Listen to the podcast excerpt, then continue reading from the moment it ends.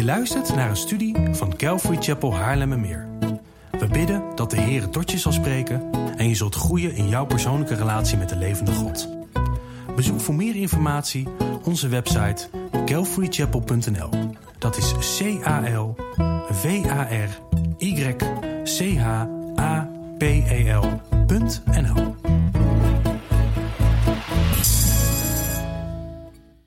Sla alsjeblieft je Bijbel open op het prachtige Bijbelboek Filemon. Voor de, om te helpen met zoeken, dat zit direct voor het grote boek Hebreeën. Dat helpt om uh, enigszins te vinden waar het zit, op ongeveer twee derde van het Nieuwe Testament. Het zit direct na de brief aan Titus. Dus Filemon. Vorige week hebben we de eerste zeven versen van dit prachtige boek samen behandeld. We hebben samen gekeken naar liefde binnen de kerk en hoe belangrijk dat is.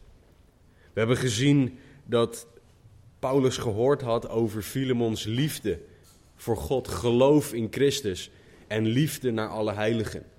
En we hebben gezien dat het een naar het ander leidt en hoe belangrijk alle drie deze dingen zijn. En Paulus heeft ons uitgelegd dat fellowship tussen christenen, koinonia in het Grieks, um, een uiting van liefde tussen christenen is. Het is iets dat ons aanhoort te zetten tot getuigen en het verkwikken van andere mensen. En nu Paulus dit uitgelegd heeft over wat Filemon al doet, gaat Paulus, en dat doet het woord wel vaker, de lat hoger leggen. Je doet dit, en dat is goed, hou dat vast, is wat Paulus zegt, maar nu leggen we de lat een stukje hoger. Want wat er namelijk gaat gebeuren is dat Paulus aan Filemon gaat vragen om iemand lief te hebben die het niet verdient. Namelijk Onesimus. En we komen zo terug op wie dat is.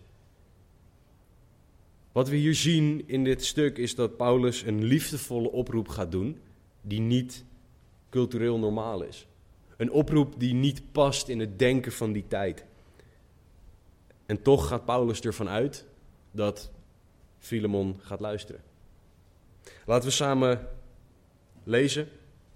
Ik wil jullie vragen om indien mogelijk te gaan staan en samen Filemon met mij te lezen. Filemon 1, vers 8 tot en met 25. We zullen vandaag deze brief afmaken.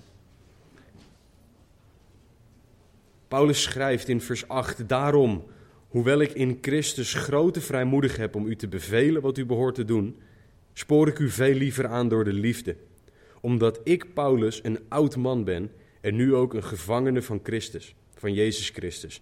Ik doe een beroep op u ten behoeve van mijn zoon, die ik heb voortgebracht toen ik in boeien geslagen was, namelijk Onesimus. Hij was voorheen voor u van geen nut, maar nu is hij voor u en voor mij van veel nut. Ik heb hem teruggestuurd. Neem dan hem met wie ik innig verbonden ben weer aan.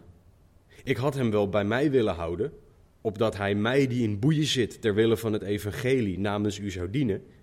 Maar ik heb zonder uw goedvinden niets willen doen, opdat uw weldaad niet gedwongen, maar vrijwillig bewezen zou worden. Want hij is wellicht daarom enige tijd van u gescheiden geweest, opdat u hem voor eeuwig terug zou hebben. Niet meer als een slaaf, maar als meer dan een slaaf, namelijk een geliefde broeder. Was hij dat in het bijzonder voor mij, hoeveel te meer zal hij het voor u zijn? zowel in het vlees als in de Heer. Als u mij dus houdt voor een medegelovige, aanvaard hem dan zoals u het mij zou doen. En als hij u in iets onrecht aangedaan heeft of u iets schuldig is, breng dat mij in rekening. Ik, Paulus, heb het eigenhandig geschreven. Ik zal betalen, om niet te zeggen dat u ook uzelf aan mij schuldig bent. Ja, broeder, laat mij dit voordeel van u hebben in de Heer. Verkwik mij innerlijk in de Heer. Ik heb aan u geschreven omdat ik vertrouw op uw gehoorzaamheid. En ik weet dat u nog meer zult doen dan wat ik zeg. En maak tevens voor mij een plaats gereed waar ik kan verblijven, want ik hoop door uw gebeden aan u geschonken te worden. U groete Epaphras, mijn medegevangene in Christus Jezus, Marcus, Aristarchus, Demas en Lucas, mijn medearbeiders. De genade van onze Heere Jezus Christus zij met uw geest. Amen. Heren, dank u wel voor deze tekst. Dank u wel voor uw woord. Dank u wel dat uw woord levend is, scherper dan een tweesnijdend zwaard. En dank u wel dat u ons allemaal iets wil vertellen vandaag. Dank u wel dat u ons allemaal aan wil raken en ons wil veranderen. Doet u dat alstublieft vanochtend. Heren, open onze harten, open onze oren, onze ogen, zodat wij zullen kunnen horen, zien en verstaan, heren, begrijpen wat u te zeggen hebt. Heren, we bidden en vragen in Jezus' naam. Amen. Ga alsjeblieft zitten. We zien in vers 8 dat Paulus begint, of dit stuk begint met: Hoewel ik in Christus grote vrijmoedigheid heb om u te bevelen.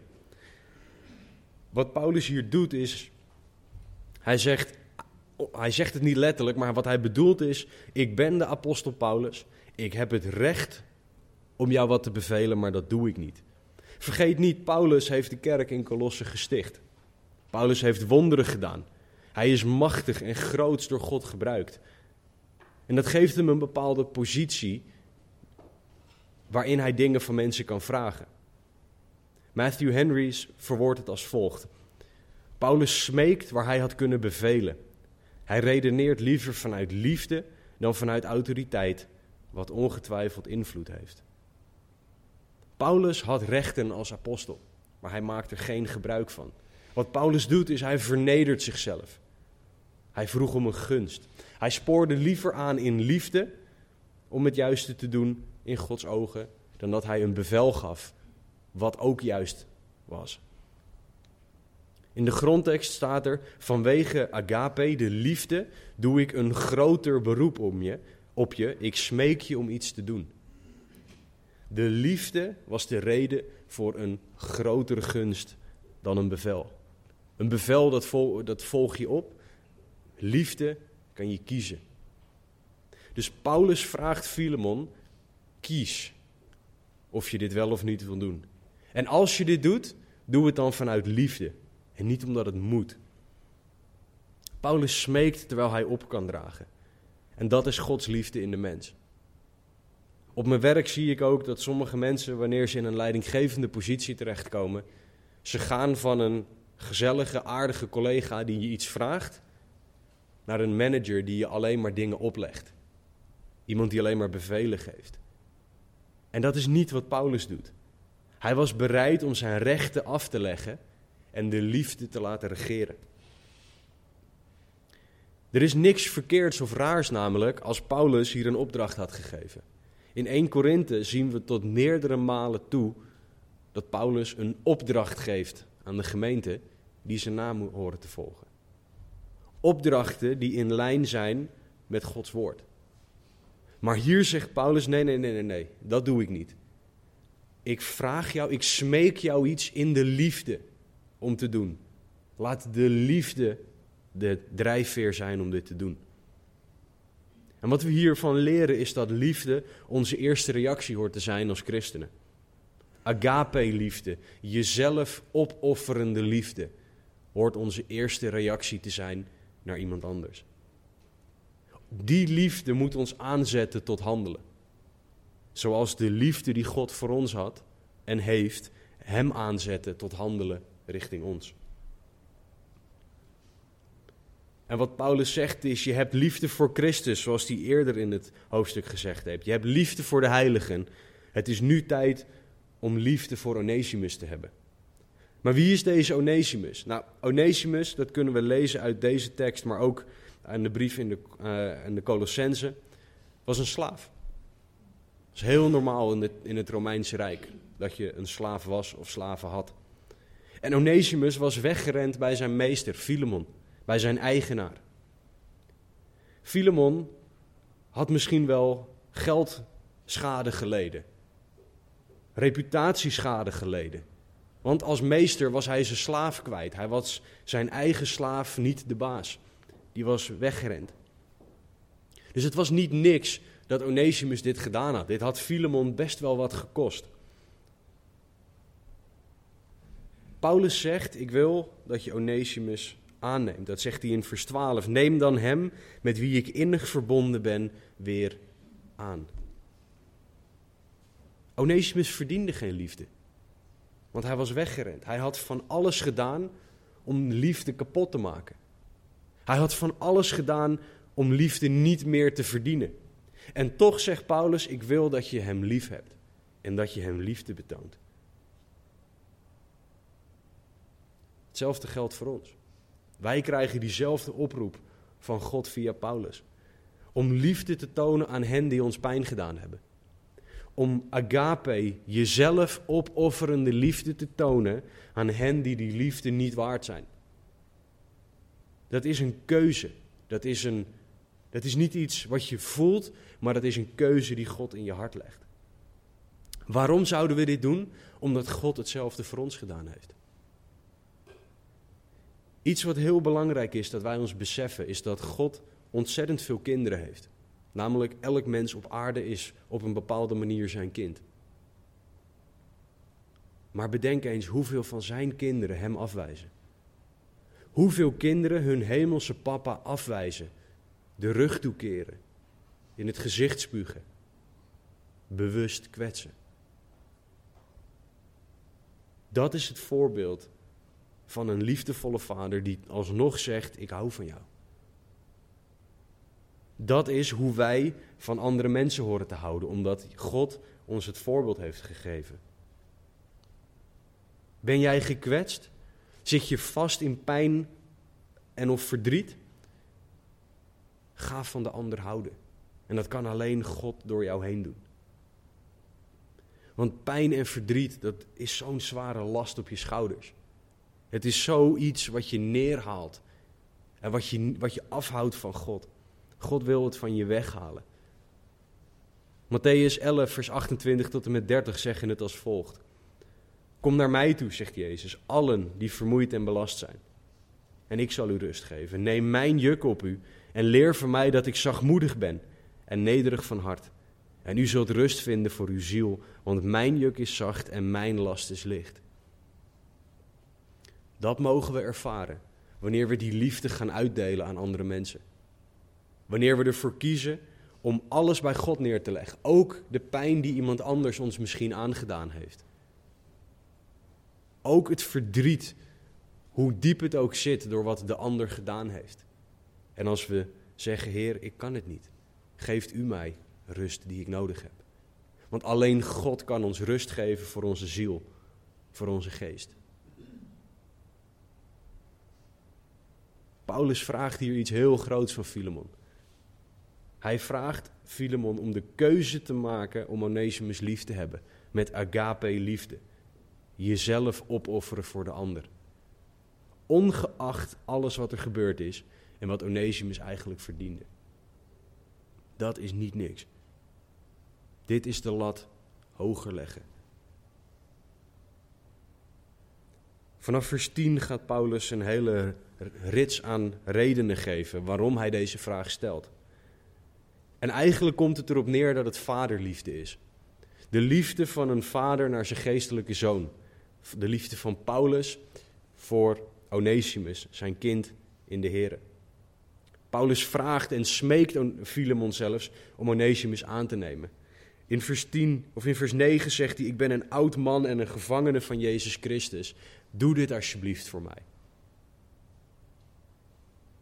En vanaf vers 10 zegt Paulus het volgende: Ik doe een beroep op u ten behoeve van mijn zoon, die ik heb voortgebracht toen ik in boeien geslagen was, namelijk Onesimus. De eerste reden die Paulus geeft waarom Filemon dit zou moeten doen, waarom hij dit vraagt eigenlijk, is: Ik heb het hier over mijn zoon, zegt Paulus. Niet zijn fysieke zoon, maar zijn zoon in de Heer. Hij zegt: Ik heb hem voortgebracht toen ik in boeien geslagen was. Wat er gebeurd is, is dat Onesimus gevlucht was van Colosse naar Rome, wat bijna 2000 kilometer was. Rome was soort van ehm, de plek waar, waar iedereen naartoe ging die zich geen raad meer wist. Want in Rome, um, daar kon iedereen geluk vinden. Een beetje dat idee. En daar, door God geleid, was Paulus in aanraking gekomen met Onesimus. En Paulus mocht Onesimus tot geloof leiden. Hij mocht hem doen opgroeien in de Heer. Hij zag Onesimus als zijn geestelijk kind, zijn geestelijke zoon, zoals hij dat ook zag bij Timotheus en bij Titus. En wat we hier zien is een vader die houdt van zijn kind en het beste wil voor zijn kind.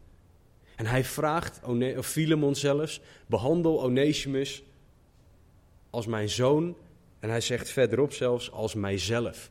Behandel hem alsof je mijzelf in huis hebt. Wat een liefde spreekt hieruit. Voor een slaaf, voor iemand die het niet verdient. Dit is een vader die smeekt om goede zorg voor zijn kind. En wat we hier zien is Paulus met een ontzettend groot verantwoordelijkheidsgevoel. Hij keek zo naar de kerk en naar de individuen waaruit de kerk bestaat. Hij snapte dat individuen in de kerk waardevol zijn voor God. En dat het daarom het waard is om zelfs zijn eigen reputatie op het spel te zetten en zo van de ander te houden. Hij snapte dat God op deze manier met zoveel liefde naar een ieder in zijn kerk kijkt. Maar de vraag is of wij ook zo kijken. De vraag is of wij zien dat Jezus gestorven is voor zijn kerk, voor de individuen in de kerk. De vraag is of wij dezelfde hoeveelheid liefde hebben als Paulus, als Jezus voor de kerk die God ons gegeven heeft. Zien wij broeders en zusters als ons gezin, als onze familie in de Heer? Zijn wij bereid om te zeggen: Ik wil voor mijn broeder of zuster wil ik jou iets vragen? Zijn wij bereid om onze eigen reputatie op het spel te zetten voor een broeder of een zuster in de Heer? Of zien we dat maar gewoon als iemand die we kennen en elke zondag gedag zeggen in de kerk? Paulus zag Gods werk voor wat het was. Als met bloed gekocht. Het leven van Christus waard. Hoeveel liefde hebben wij voor de kerk en de individuen in Gods kerk?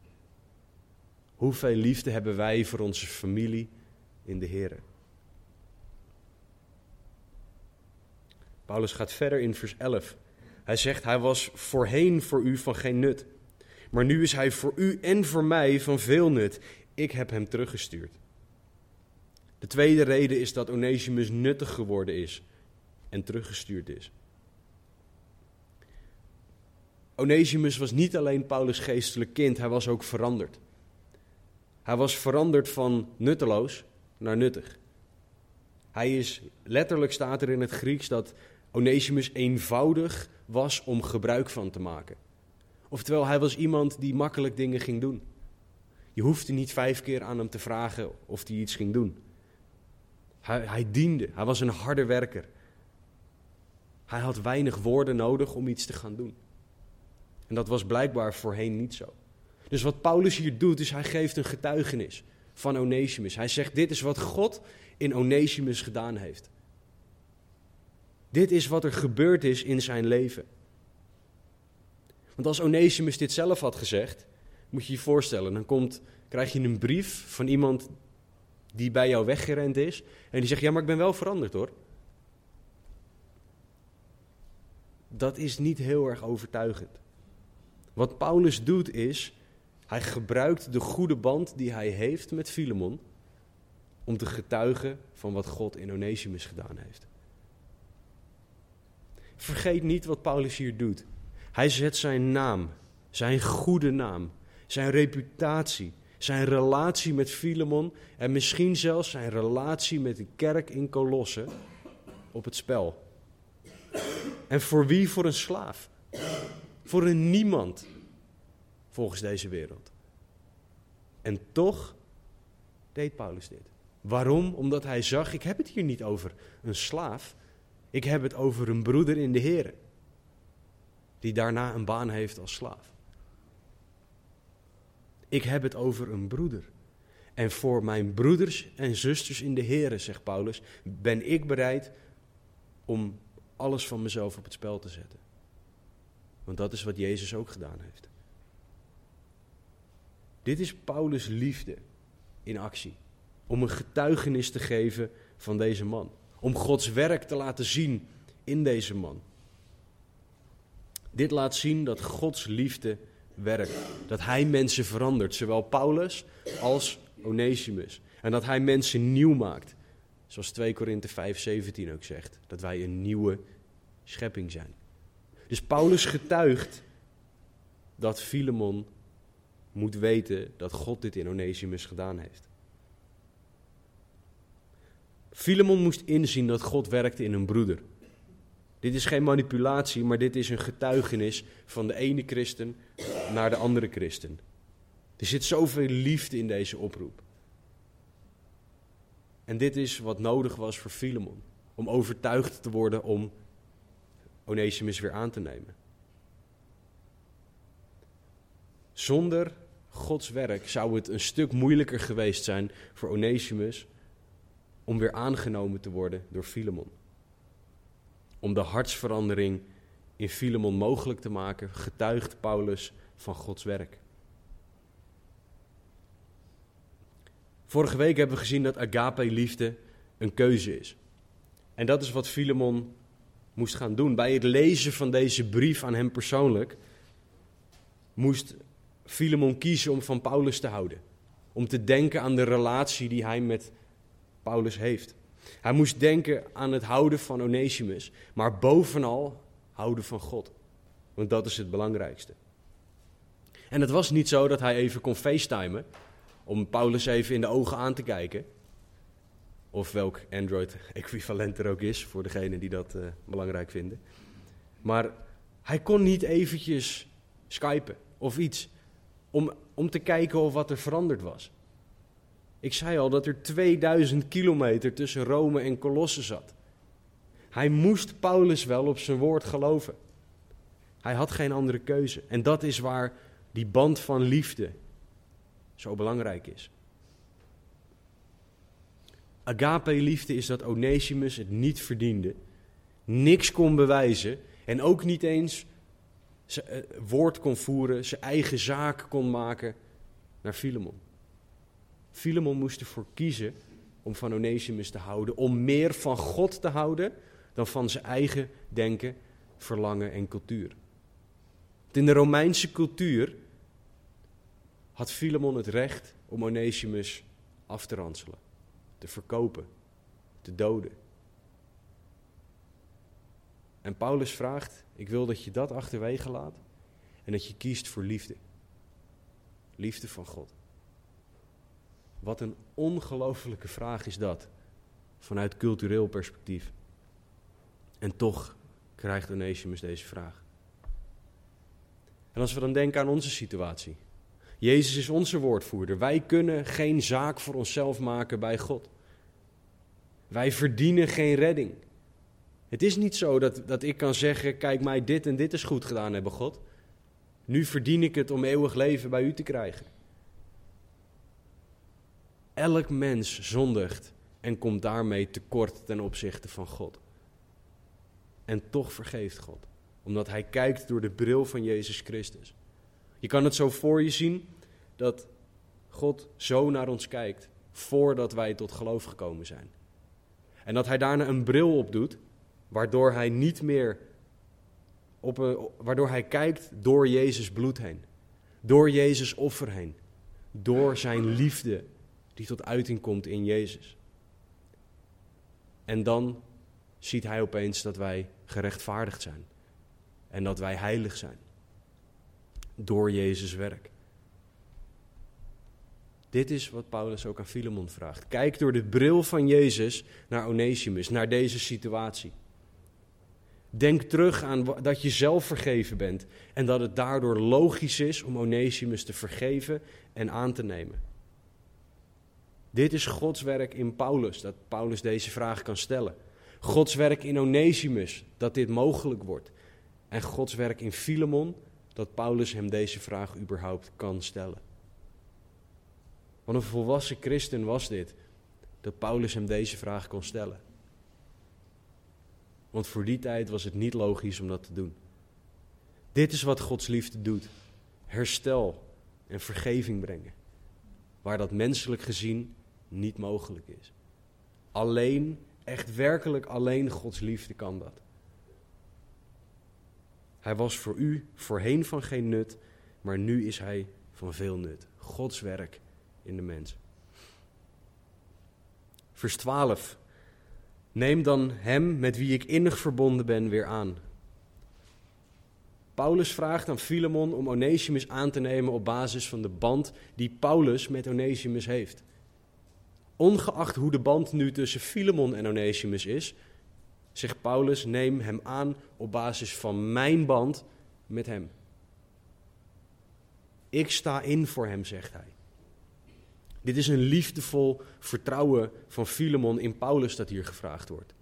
Om vanwege jouw band met deze persoon wil ik dit doen.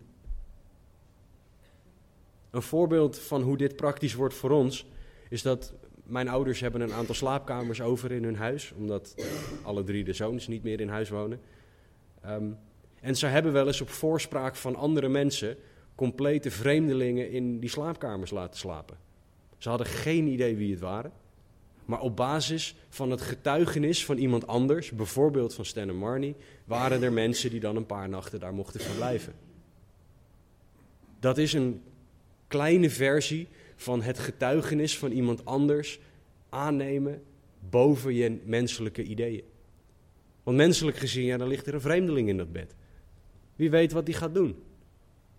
Dan vertrouw, vertrouwden mijn ouders op dat moment op het woord van iemand anders, wat, wat Filemon hier ook moest doen, om deze situatie aan te nemen.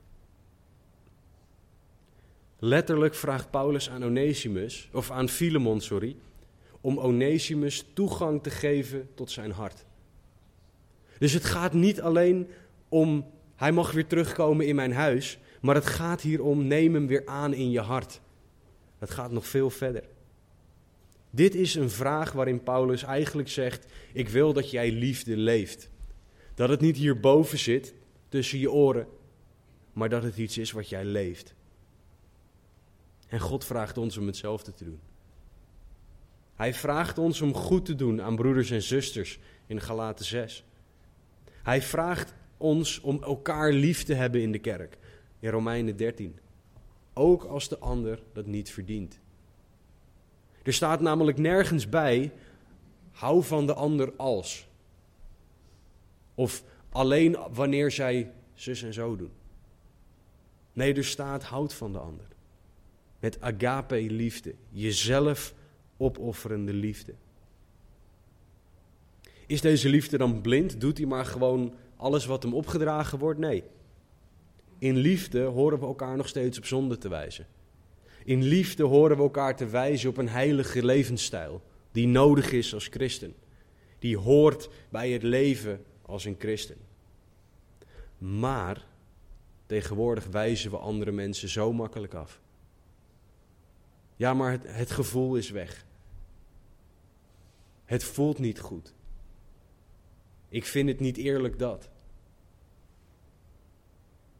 Gods liefde zou iemand nooit om die redenen afwijzen. De vraag is, zou God deze persoon afwijzen? Als het antwoord daar nee op is, horen wij die persoon niet af te wijzen. Tuurlijk, wij horen de waarheid in liefde te spreken. Liefde zonder waarheid is zwak en waarheid zonder liefde is keihard. Maar de liefde van God hoort wel te regeren. Dat moet onze daden regeren omdat Gods liefde ook zijn daden regeert. En wij meer horen te worden als zijn zoon. Misschien dat God aan jou gaat vragen om iemand voor wie dat voor jou nu onmogelijk is, weer toegang te geven tot jouw hart. Wat doe jij dan? Regeert jouw pijn? Jouw eigen denken? Of regeert Gods liefde? Paulus vraagt hier om Onesimus aan te nemen op basis van liefde. Laten we verder lezen, vers 13 en 14. Ik had hem, Onesimus, wel bij mij willen houden, opdat hij mij, die in de boeien zit ter wille van het evangelie, namens u zou dienen. Maar ik heb zonder uw goedvinden niets willen doen, opdat uw weldaad niet gedwongen, maar vrijwillig bewezen zou worden. Paulus zegt, Neem hem aan omdat het beter is voor jou, Filemon, en voor Onesimus dat hij teruggaat.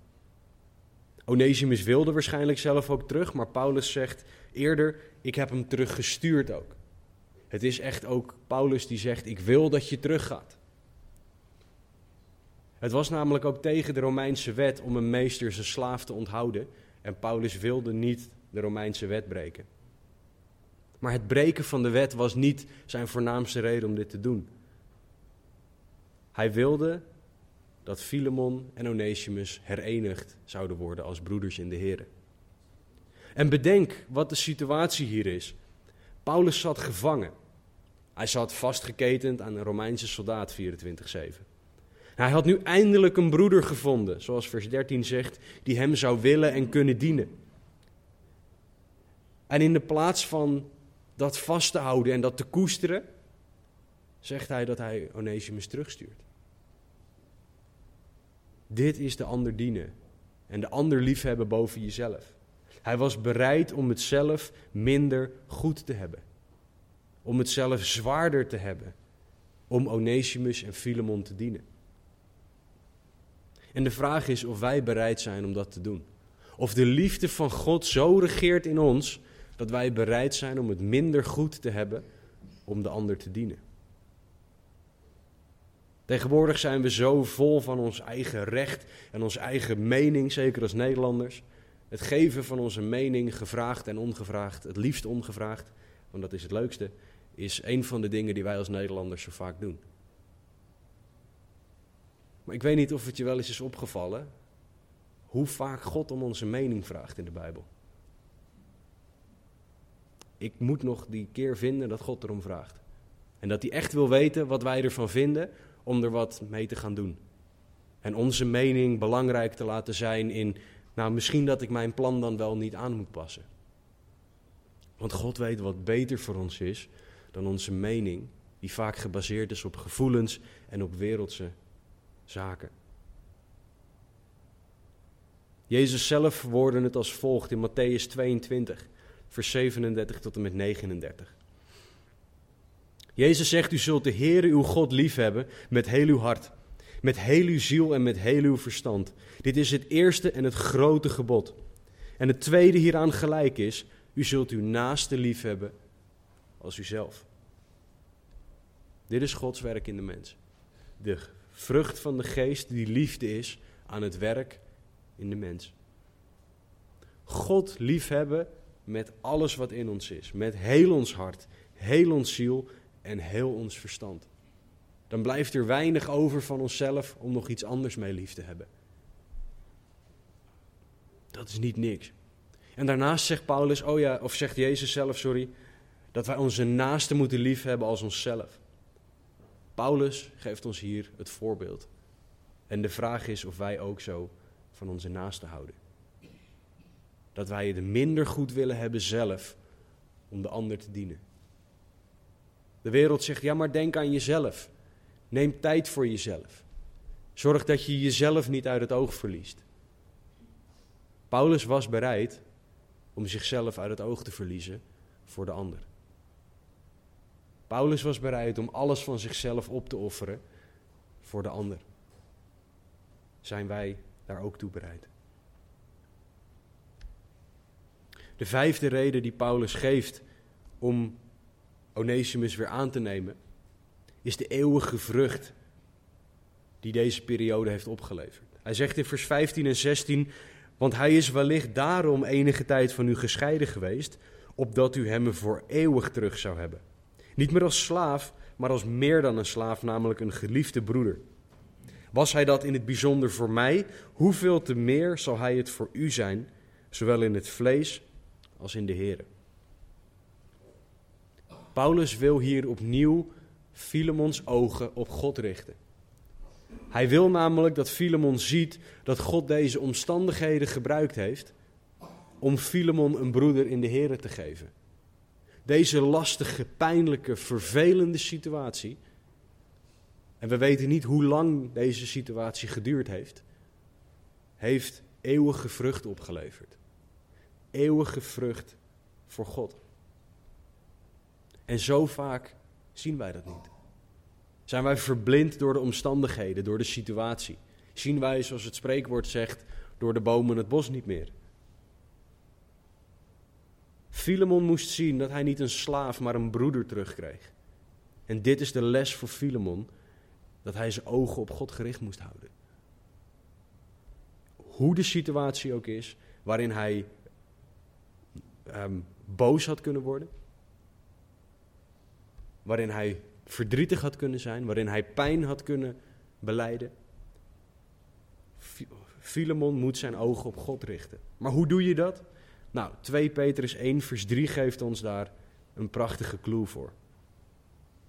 Immers, zijn goddelijke kracht heeft ons alles geschonken wat tot het leven en de godsvrucht behoort, door de kennis van Hem die ons geroepen heeft, door Zijn heerlijkheid en Zijn deugd. Alles wat Filemon nodig had om juist te reageren, was beschikbaar in God en in het kennen van God. Alles wat wij nodig hebben om goddelijk te reageren, in welke situatie dan ook, mogen wij aan God vragen. En is te vinden in God alleen. Wij moeten het realiseren dat wij het zelf niet kunnen. Er staat hier dat wij kracht hebben gekregen van God. Maar God geeft die kracht aan hen die zeggen: Heer, ik kan het niet. Als wij namelijk het zelf nog proberen, dan zegt God: Waarom zou ik kracht geven? Je kan het zelf toch? Of denkt het zelf te kunnen? God geeft kracht aan hen die het overgeven aan God. Die het allemaal loslaten. In de psalmen staat: Wees stil en weet dat ik God ben. Dat vers, het Hebreeuws daar betekent: Geef het op en weet dat ik God ben. Geef het over aan God. Dat is wanneer Gods kracht duidelijk wordt in ons. En dat is wat Filemon nodig had om juist te reageren, om te zien dat God deze situatie gebruikte om hem een broeder te geven in de plaats van een slaaf. Paulus sluit dit stuk af, vers 17 tot en met 20, met gewoon eigenlijk de vraag van een gunst van de ene broeder aan de andere broeder. Paulus zegt, als u mij dus houdt voor een medegelovige, aanvaard hem dan zoals u het mij zou doen. En als hij u iets in onrecht aangedaan heeft of u iets schuldig is, breng dat mij in rekening. Ik, Paulus, heb het eigenhandig geschreven. Ik zal betalen, om niet te zeggen dat u ook uzelf aan mij schuldig bent. Ja, broeder, laat mij dit voordeel van u hebben in de Heer. Verkwik mij innerlijk in de Heer. Paulus vraagt hier om Onesimus te behandelen als Paulus zelf. Omdat ze medegelovigen zijn. Bijbelcommentator Barnes zegt het als, legt dit als volgt uit. Het ontvangen van Onesimus zou door Paulus geïnterpreteerd worden als het bewijs dat Filemon hem als een deelgenoot van de hoop van het evangelie zag en als een metgezel en vriend. Het aannemen van Onesimus was echt een duidelijke uiting van Gods liefde die aan het werk was. Dit is een gunst die gevraagd wordt op basis van liefde. En dit is niet een makkelijke gunst voor Filemon. Als in heb je een kopje suiker voor me. Nee, dit gaat om het vormend proces van het karakter van Filemon. En soms is het goed om iets bijbels van een ander te vragen, wetende dat het die ander gaat vormen. Doe dat alleen als God het je duidelijk maakt. Maar het kan zijn dat jij iets gaat vragen aan iemand waarvan je weet, die ander vindt dit moeilijk. Maar het is wel wat God van deze persoon vraagt. Hoe ziet dat eruit? Nou, op een gegeven moment um, voor mezelf. Ik keek iets te veel voetbal. En met iets te veel wil ik best na de preek aan je uitleggen. Maar dat ging iets te ver. Um, en op een gegeven moment was Stan dat zat. Dus wat deed hij? Hij zei tegen mij: Oh ja, over drie weken mag jij de eerste donderdagavond gaan leiden. Succes ermee. Dat was iets wat ik niet leuk vond, dat hij dat vroeg. Dat was echt een, een vraag die heel ver out there was voor mij. Het was, sorry, het was sterven aan mezelf voor mij. Want ik moest iets wat ik eigenlijk liever deed, voetbal kijken de hele avond, moest ik opgeven om andere mensen mee te nemen door de Bijbel heen. Maar ook hier vroeg God niet naar mijn mening. Want ik weet dat bijbels gezien er niks staat over voetbal kijken. Maar wel over dat samen door het woord heen gaan een van de dingen is die de kerk hoort te doen. Dus is dat per definitie beter dan ik die mezelf opsluit op mijn toen nog, toen nog kamer bij mijn ouders thuis om de hele avond voetbal te kijken. Soms doet God dat door mensen heen om ons iets te leren. En dan moeten wij iets van onszelf opgeven om de ander te dienen. Het hoeft niet altijd leuk te zijn, want ik vond het op dat moment echt niet leuk. Zolang het een bijbelse zaak is en God het leidt. En ik weet zeker dat God dat geleid heeft. In deze verse tot en met vers 20 zien we een geestelijk vader die vragen stelt voor zijn geestelijke zoon. Vragen vol liefde voor Onesimus, maar ook liefde voor Filemon. God laat hier zien hoe hij mensen ziet. Namelijk dat hij herstel wil. Wat hij verwacht van mensen. Neem de ander aan, ook als het pijn doet. En dat hij wil leiden in hoe dit voor elkaar te krijgen en wat hij precies van ons vraagt. En voor de duidelijkheid, Filemon was niet zo'n geweldig christen dat hij dit uit zichzelf kon. Hij kon dit alleen door Gods werk in hem, door te zeggen: Heer, ik kan dit niet. Ik kan niet van Onesimus houden. Doe u dit in mij.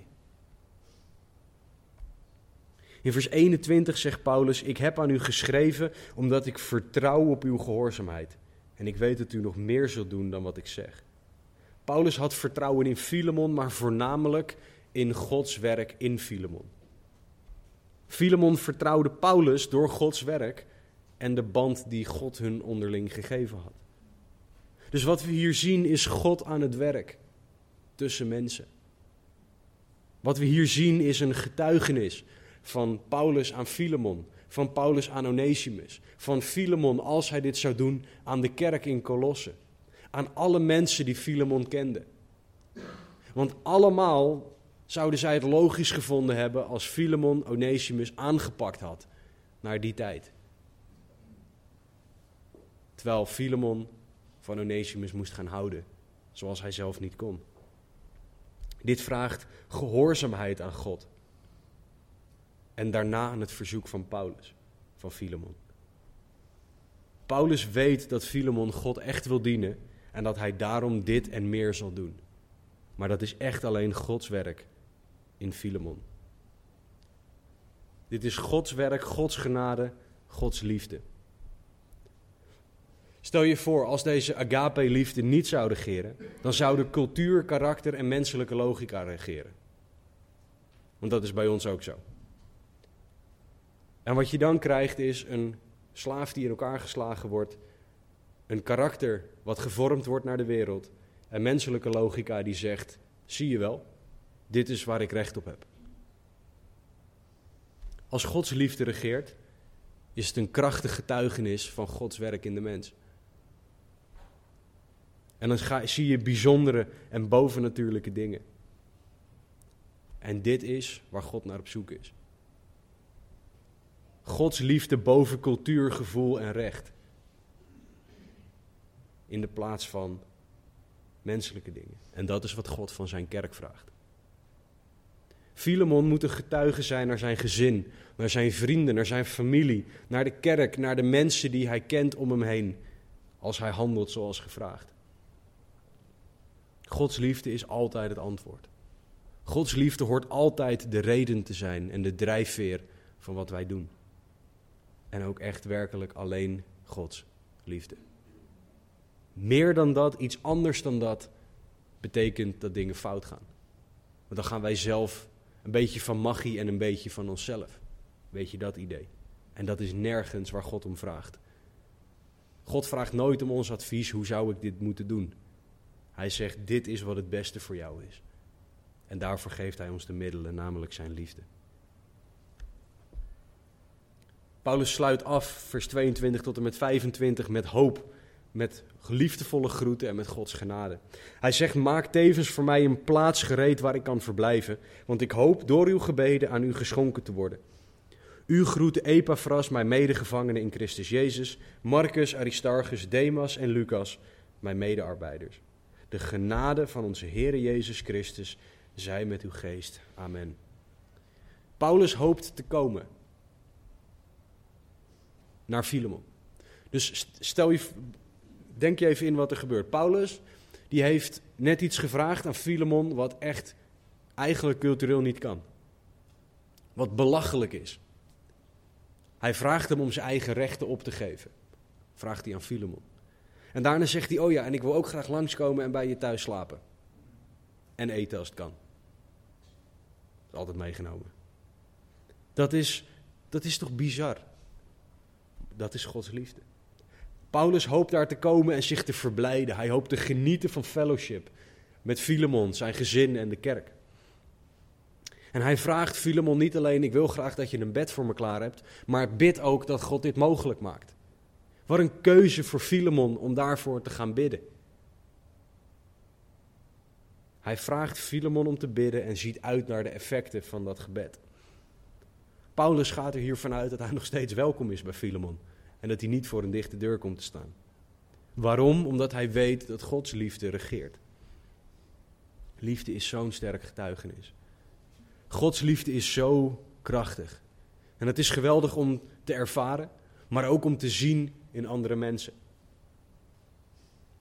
De groet die we lezen in vers 23 en 24, u groeten, en dan komt die hele lijst van mensen, is niet zomaar een groet.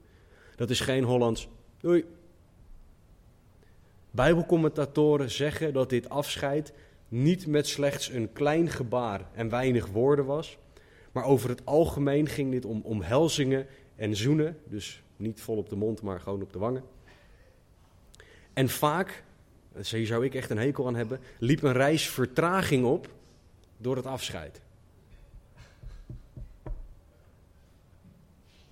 Dat is de groet waarmee Paulus wil dat Filemon deze mannen groet. Of waarmee zij Filemon willen groeten. Ongeacht dat ik het vertragen van de reis niet zo leuk zou vinden, is dit een ontzettend liefdevolle en innige groet. Dit is niet een doei. Dit is echt, deze mannen houden van elkaar in de Heer. Dit is liefde onder broeders. En dit is liefde die ze over wilden brengen aan Filemon. Paulus sluit af, en daar zal ik ook mee gaan afsluiten, um, met datgene wat we allemaal nodig hebben. Genade. De genade van onze Heer Jezus Christus zijn met uw geest. Genade is iets wel krijgen dat je niet verdient. Dat is een hele kort door de bocht definitie, omdat het eigenlijk veel groter is. Maar dit is wat er ook moet gebeuren bij Filemon en Onesimus. Dit is wat er gebeurd is bij hen beiden, wat er bij Paulus ook gebeurd is. Ze hebben iets en eigenlijk iemand van God gekregen die ze niet verdienen. Dit is wat Filemon moet gaan zien. Dat God hem heeft gegeven wat hij niet verdient en dat hij daardoor anderen datzelfde moet gaan geven. Te vaak zijn christenen wel geneigd om Gods genade zelf te ontvangen, maar om het dan niet door te geven. Nee, jij verdient die genade niet. Ik verdien het wel, of ik heb het wel ontvangen, maar ik hoef het niet door te geven aan jou, want jij hebt mij zo gekwetst. Of kijk eens wat voor persoon dit is. Weet je wat dit laat zien? Hoe slecht wij Gods genade begrijpen. Want als wij gaan inzien dat God iedereen die genade wil geven, dat Hij iedereen iets wil geven wat iedereen niet verdient, wie zijn wij dan? Hoe durven wij het om iemand anders genade te onthouden?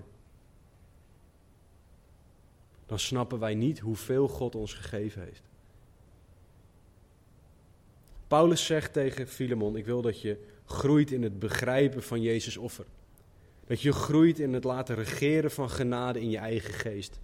En dit is wat nodig is voor het voldoen aan de vraag die ik je gesteld heb. Om te blijven groeien als christen en ook om een getuige te zijn. Onder andere door hoe je Onesimus gaat behandelen. En wat geweldig is, is dat de reden voor genade is dat God van ons houdt. God houdt van jou en van mij meer dan dat wij ooit zullen beseffen. Liefde werd belichaamd door Jezus Christus toen hij naar de aarde kwam. Toen hij stierf aan een kruis, zodat wij vandaag vrij kunnen zijn. Vrij van de straf van de zonde. En dat wij vrij zijn van de eeuwige dood. De Bijbel leert dat ieder mens zondigt in Romeinen 3. Kijk maar om je heen. Ieder mens doet dingen die niet perfect zijn. En dat is wat zonde is. Wij voldoen met z'n allen niet aan de standaard van Gods perfectie. Of je nou perfect min 1 bent, dus misschien heel goed, of perfect min 1 miljoen, het is nog steeds niet perfect. En God legt de lat op perfectie. Ieder mens verdient daardoor de straf die bij de zonde hoort, zegt Romeinen 6, de dood. Maar daar kwam Jezus. Hij leefde perfect. Hij stierf en stond op uit de dood om jou en mijn straf te dragen. En hij deed dat uit liefde, zodat wij die liefde ook weer door kunnen geven. Jezus voelde niet altijd liefde richting ons. Bijvoorbeeld toen hij gegezeld werd, toen het vlees van zijn rug afgetrokken werd met een zweep. Maar toch koos hij ervoor om van jou en van mij te houden. Meer dan dat wij ooit zullen kunnen beseffen. Als jij Jezus vandaag niet kent, is vandaag de dag van redding. Wat dat betekent is dat vandaag het moment is waarop jij Jezus kan leren kennen. Vandaag is het moment, niet morgen, niet ah dat komt wel vlak voordat ik sterf. Je weet niet wanneer dat is. En je weet niet of je de mogelijkheid hebt om dan nog bewust ergens voor te kiezen. Jezus wil jou zoveel liefde geven. Hij wil jou eeuwig leven geven en hij wil jou rust hier op deze aarde geven. En als God vandaag tot jouw hart gesproken heeft, dan wil ik je uitdagen om Hem te leren kennen. Wil ik je uitdagen om te gaan bidden tot Hem en Hem te vragen om zichzelf aan jou te laten zien. Als jij Jezus al wel kent, als Hij de Heer van jouw leven is, hoeveel liefde is er in jouw leven? Is liefde jouw drijfveer om dingen te doen? Is liefde de reden om God te dienen, zelfs als het jezelf pijn doet? Ben jij bereid uit liefde om je eigen comfort te verminderen? Om het zelf zwaarder te hebben? Als iemand van buitenaf naar jouw leven kijkt, regeert daar dan liefde? Zegt die persoon dan wat een liefdevol persoon? Of wordt er een, ander, een andere omschrijving gebruikt? Regeert Gods liefde of regeert er iets anders? Of iemand anders in jouw leven? En hoeveel liefde hebben wij voor Gods kerk? Hoeveel liefde uiten wij naar Gods kerk? De kerk bestaat uit christenen, uit mensen, uit individuen, niet een gebouw. En vergeet niet, de kerk bestaat uit falende mensen. Als je een perfecte kerk vindt, loop dan niet naar binnen, want anders is die niet meer perfect nadat jij en ik naar binnen gelopen zijn.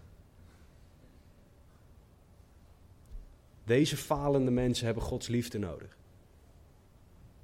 En God wil jou en wil mij gebruiken om die liefde te laten zien. Vind jij de kerk het waard om Gods liefde te investeren? Of vind je dat jouw, jouw tijd en jouw investering niet waard?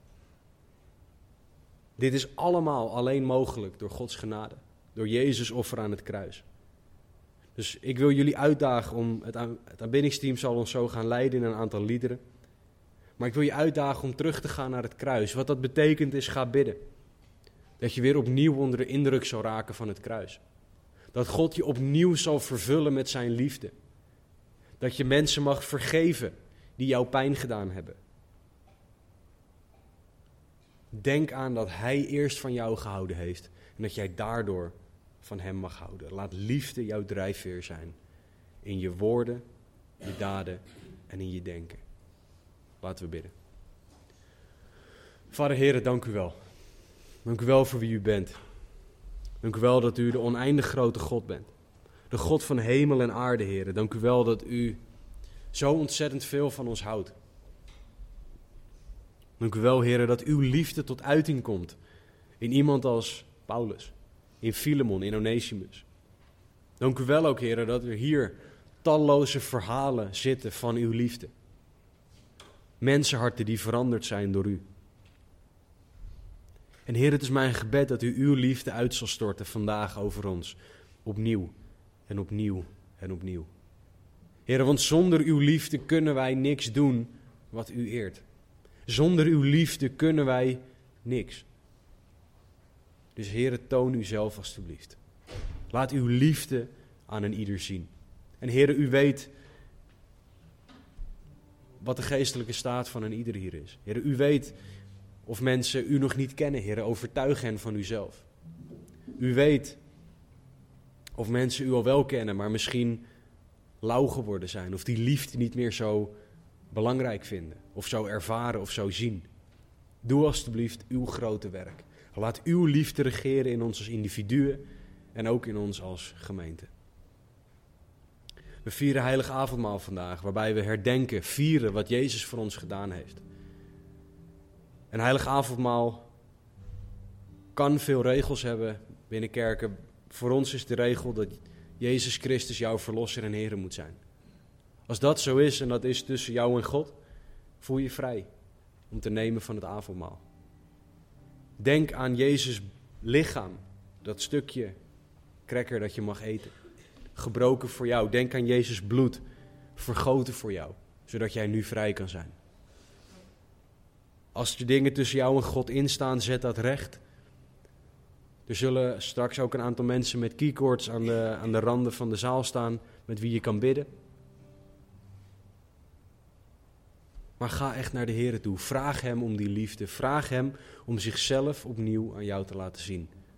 Want we hebben Hem allemaal nodig.